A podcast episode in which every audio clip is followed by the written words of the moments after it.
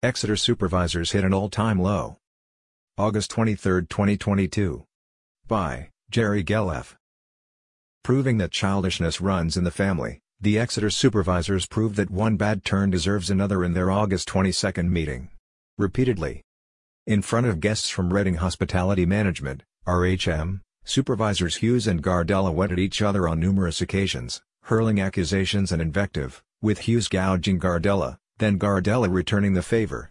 The outbursts gave our guests from RHM and I an earful to take back to their offices in assessing what they are getting into. On that score, the supervisors passed, on a 4-to-1 vote, the agreement with RHM to hold specialty events at the Reading Country Club, RCC. Hughes was the no vote. In the lead-up to that vote, RHM gave their presentation to the community. RHM's Dan Hawken toned the word trust throughout his presentation, explaining the parameters of the deal from the perspective of his company saying that they wanted to be a good partner and help with the resurgence of the RCC. He further said they'd position an on-site sales associate in Madison Arters, who would work to make the RCC a community hub.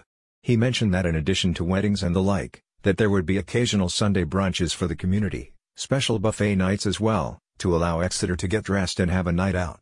Hawk mentioned that the restaurant would be eased into, with a hopeful opening by mid-2024, either by RHM or someone else, making no promise.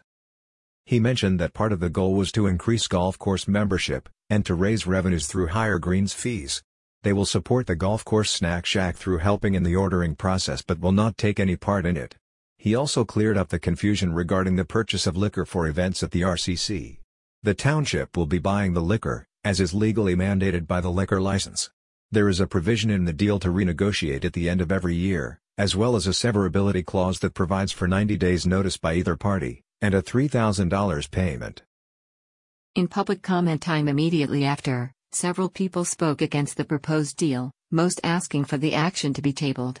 Their objections were primarily that no cost projections were given, a stark criticism of the township, not of RHM.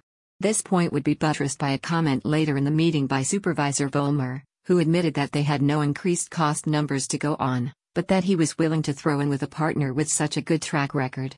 A few commenters asked that the deal with Brown Golf be reopened to be considered by the board, side by side with RHM, in what was an obvious packing the audience tactic by Hughes.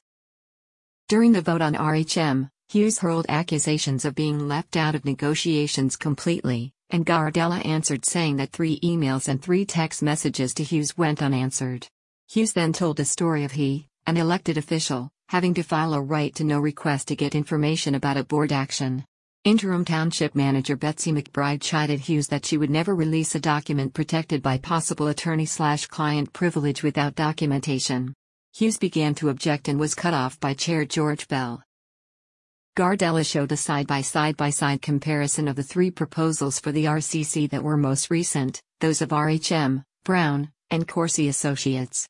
During his comparison, he lobbed several insults at Hughes, attempting to discredit him.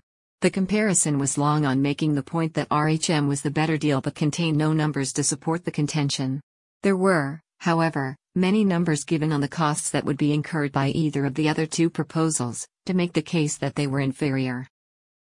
In another nasty exchange, Hughes asked about a check in the disbursement report, for legal services by McMain, Connell, Linehauser, in the amount of $16,000.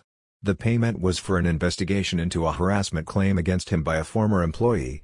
He asked McBride when the township would make that information, which he insinuated would exonerate him, public. Gardella intoned in the next section, about the employee handbook and new workplace policies concerning sexual and workplace harassment, that the policies were a positive development, and insinuated they were made necessary because of a member of the board. Gardella then went on to explain that the report from the outside law firm did not exonerate Hughes, and that the recommendations contained therein should be read in full by all members of the board, in which he said, it appears that not all members of the board did. The policies were approved unanimously. In non-baby related news, the board agreed unanimously that the summer daycare program should be outsourced next year and approved three items in zoning-slash-planning. McBride mentioned that she'll be asking the board for public sessions regarding the 2023 budget on September 22 and 29. A lot of analysis needs to be done on this meeting, and we will do that on this week's Exeter Underground. You can listen live Thursday night at 6:45 at mixlr.com slash Jerry Media 3, or get the podcast immediately afterwards at your favorite podcatcher.